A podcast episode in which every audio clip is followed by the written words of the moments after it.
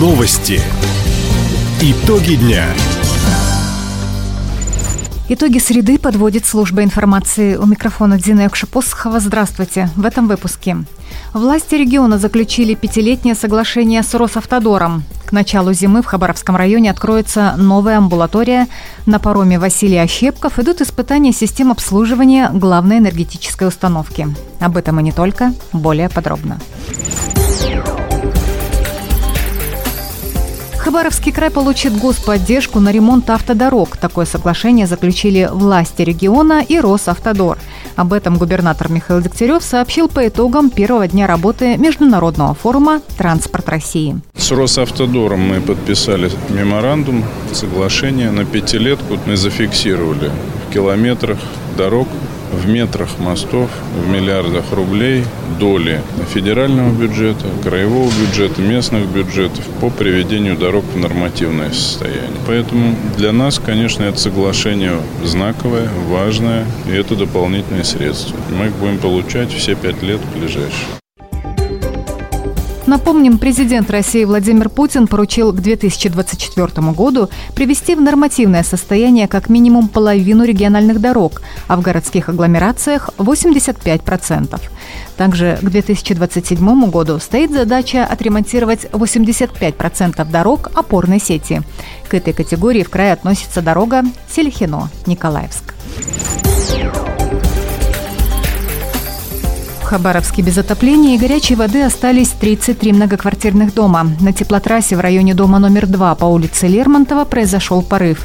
По данному факту прокуратура Центрального района города начала проверку. Надзорное ведомство даст оценку работе ресурсоснабжающей и управляющей организациям на предмет соблюдения требований жилищного законодательства.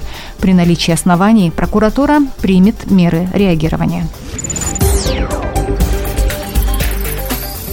Амбулаторию в селе Виноградовка Хабаровского района сдадут в эксплуатацию до конца ноября. Об этом сообщил зампред по вопросам строительства Керим Сунгуров.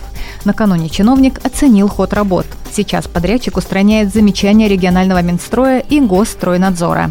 Энергетики готовятся присоединить объект к электросетям. Как отмечает Кирим Сунгуров, первоначальные сроки сдачи были сорваны. У подрядной организации не хватило денег. Возобновить работы удалось при финансовой господдержке. Амбулатория в Виноградовке ежедневно сможет принимать 50 пациентов. В проекте предусмотрены квартира для фельдшера, помещение для аптеки и гараж для кареты скорой помощи. У экскурсоводов и гидов-переводчиков края началась экзаменационная кампания. По новым федеральным правилам эти специалисты обязаны раз в пять лет проходить переаттестацию. Это повысит качество обслуживания. Туристы будут получать не только интересную, но и, что не менее важно, достоверную информацию, подтвержденную историческими фактами. В региональном Ментуре отметили, обязательную аттестацию в крае пройдут около 100 специалистов. Экзамен состоит из двух этапов – теория и практика. Накануне испытания прошла первая группа из восьми человек. Все успешно справились с заданием. После экзамена гиды-переводчики и экскурсоводы получают аттестат и личный бейдж установленного образца.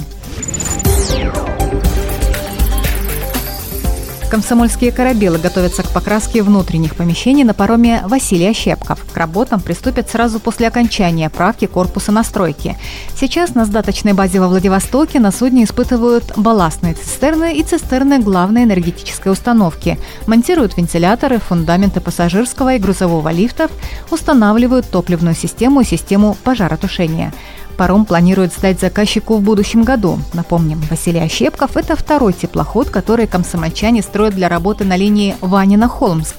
Первое судно из этой серии «Александр Деев» в скором времени начнет курсировать между Сахалином и Хабаровским краем.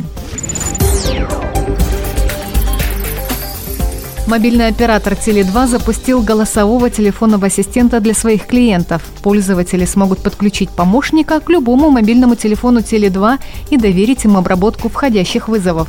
Голосовой ассистент узнает цель звонка и пришлет расшифровку разговора абоненту в мессенджер.